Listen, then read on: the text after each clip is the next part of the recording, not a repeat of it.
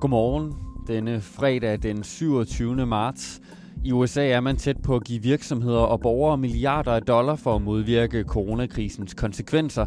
I dagens nyhedsoverblik ser vi nærmere på, hvilken betydning det har for os her i Danmark. Inden da de seneste nyheder, mit navn er Mikkel Leimann. Kulturlivet bør have en særlig økonomisk håndsrækning under coronakrisen, mener en lang række af Folketingets partier nu. Problemet er især, at mange museer og teatre ikke kan få del i den kompensation, andre virksomheder har fået stillet til rådighed. Det siger Nils Jensen, der er direktør i Danske Museer. Når man får over 50 procent i offentlig støtte, ja, så er man ikke at regne inden for de pakker, som nu er stillet ud. Så nogle af dem, øh, de skuer altså ind i nogle ret uoverskuelige økonomiske vilkår. Både regeringens egne støttepartier samt Venstre og de konservative og Dansk Folkeparti opfordrer nu kulturminister Joy Mogensen til at finde penge, der kan hjælpe det trængte kulturliv. I den mere positive ende er Statens Serum Institut næsten klar til at udbrede en særlig test, der via en blodprøve kan se, om du tidligere har været smittet med corona. Det skriver politikken fredag. Det er interessant, fordi alle, der har haft sygdommen tidligere, måske uden at vide, at det var corona, kun har en lille sandsynlighed for at blive smittet på ny. De personer kan derfor hurtigere sendes i arbejde uden risiko for at smitte eller blive smittet, hvilket især kan gavne i sundhedsvæsenet, hvor mange læger og sygeplejersker har fået milde symptomer uden at blive testet. Og så overhalede USA i nat Kina som det land, hvor flest er smittet med corona. Det viser de seneste tal fra Johns Hopkins University, der indsamler de officielle tal. USA havde sent torsdag dansk tid lidt mere end 82.000 tilfælde, og især New York har været hårdt ramt. Byen har ifølge avisen The New York Times over halvdelen af alle landets tilfælde. Og så til en vigtig afstemning, der finder sted i dag. Siden søndag har meldingen om en hjælpepakke på op mod 2.000 milliarder dollar givet fornyet tro på økonomien i USA, men også i Danmark, hvor aktiekursen steg kraftigt, da det kom frem, at det amerikanske senat var klar til at godkende aftalen.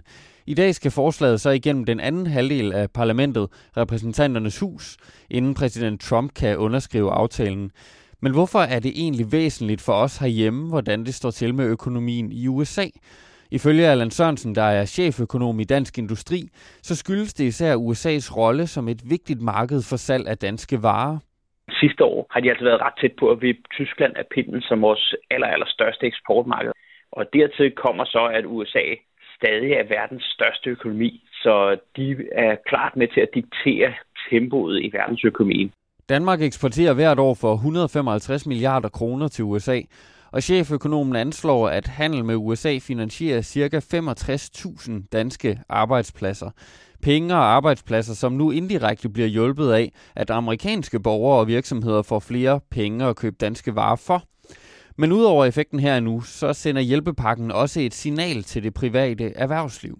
Det gør jo også, at virksomhederne her i Danmark ligesom kan se, at der er lys for enden af tunnelen ude på den anden side, at, at politikerne er aktive for at holde gang i økonomierne så der også øh, er et marked efter coronakrisen. 2.000 milliarder dollar, eller i omegnen af 14.000 milliarder danske kroner, det er uden tvivl rigtig, rigtig mange penge. Og Allan Sørensen, han kalder da også aftalen her for historisk.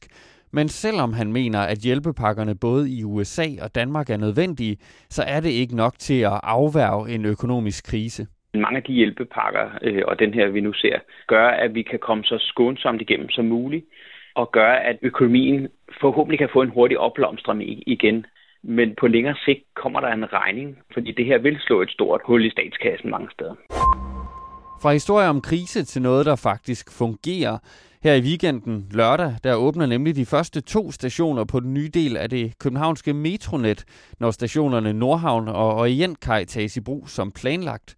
Men det bliver en åbning uden meget fejring, siger metroselskabets direktør Henrik Plovman Olsen. Lige nu der bliver det alt dominerende hensyn, at vi øh, ikke skaber nogen risiko for smittespredning, og derfor så kommer der ikke til at ske noget som helst festivitas. Togene begynder bare at køre, og det er det. Vi vil gerne vise det frem, men vi vil helst vente til vi er ude af den nuværende situation. Og det kan måske virke mærkeligt, at åbningen overhovedet kan gennemføres midt i en tid, hvor al brug af offentlig transport frarådes, og det i øvrigt er svært at samle folk til store byggeprojekter. Og det har da også været en øh, udfordring, erkender Henrik Plovman Olsen. Vi har jo måttet tage en masse særlige hensyn, blandt andet til, at folk ikke kunne stå så tæt, når de skulle arbejde osv. Øhm, så jeg vil sige, øh, det har været kompliceret det sidste stykke tid, men der er mange mennesker, der har gjort et godt stykke arbejde for, at vi kunne nå hertil. Og faktisk så håber metrodirektøren, at folk forløbig vil lade være med at bruge de nye metrostationer og metroen i det hele taget, så længe befolkningen opfordres til at holde afstand. Men hvorfor så ikke bare vente med at åbne stationerne til landet åbner op igen? Det har vi faktisk også tænkt over, men vi synes egentlig, at det ville være forkert med det her greb, kan der køre endnu flere tog inde på den centrale del af Cityringen, og det betyder, at risikoen for smittespredning der bliver mindre. Og så et kort blik på, hvad du ellers bør lægge mærke til denne fredag og i løbet af weekenden. Ved retten i Svendborg falder der i dag dom i en stor svindelsag, hvor tre mænd er tiltalt for at have bedraget et stort antal især ældre mennesker. Bedrageriet er angiveligt sket ved, at mændene de har kontaktet de her mennesker via telefon og fået dem til at udlevere personlige oplysninger.